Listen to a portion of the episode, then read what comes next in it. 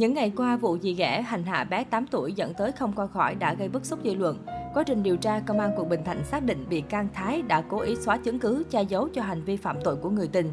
Tuy nhiên, rất nhanh sau đó, cảnh sát đã phục hồi được đoạn clip mà camera an ninh trong phòng bé VA cho thấy bé bị hành hạ kéo dài từ 14 đến 18 giờ chiều. Hậu quả là bé A ngất, có lúc bất tỉnh nôn ói.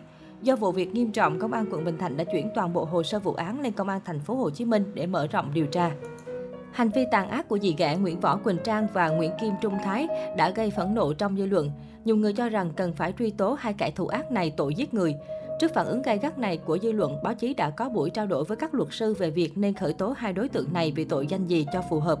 Theo luật sư Nguyễn Minh Cảnh, hành vi của đối tượng Nguyễn Võ Quỳnh Trang đã đủ yếu tố cấu thành tội giết người bởi cô đã dùng một đoạn gỗ đánh liên tiếp vào lưng, mông, trán và lên đầu. Mức độ tấn công nhanh và liên tục, cường độ tấn công mạnh và có thể gây chết người. Vị trí bị tác động trên cơ thể nạn nhân là những vị trí trọng yếu, đầu, ngực, bụng, hung khí nguy hiểm. Qua diễn biến có thể thấy, Trang cố ý thực hiện hành vi và nhận thức được hành vi của mình có khả năng làm cho cháu A chết, luật sư Cảnh khẳng định. Đối với Nguyễn Kim Trung Thái, anh ta biết rõ hành vi phạm tội của Trang nhưng không tố giác với cơ quan có thẩm quyền. Hành vi này của Thái có thể bị truy cứu trách nhiệm hình sự về tội không tố giác tội phạm.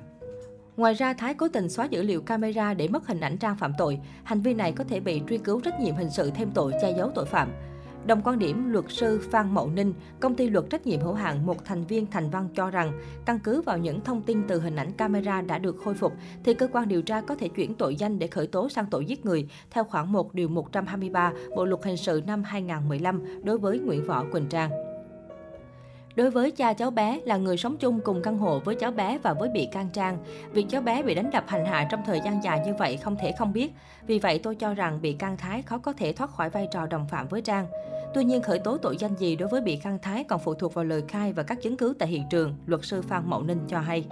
Theo luật sư Đỗ Đức Vĩnh, nguyên viện trưởng Viện Kiểm sát các vụ việc dân sự, hôn nhân và gia đình, Viện Kiểm sát cấp cao tại thành phố Hồ Chí Minh, việc khởi tố vụ án hình sự khi thấy rõ hành vi ban đầu đảm bảo cho cơ quan tố tụng thực hiện các thao tác theo quy định của pháp luật, đáp ứng kịp thời thời gian xử lý tội phạm. Quá trình điều tra xác định rõ hành vi của bị can tội danh nào thì cơ quan điều tra sẽ thay đổi tội danh đó, hoặc Viện Kiểm sát Nhân dân cung cấp thay đổi tội danh. Việc này được quy định trong Bộ luật tố tụng hình sự. Cũng theo luật sư Vĩnh, về mặt pháp luật thì bà Nguyễn Võ Quỳnh Trang không có tư cách gì với cháu A. Bà ta chỉ là khách, là người tình của cha nhưng lại xâm hại cháu bé trong căn nhà đó thì tính chất còn nghiêm trọng hơn, luật sư Vĩnh nhấn mạnh.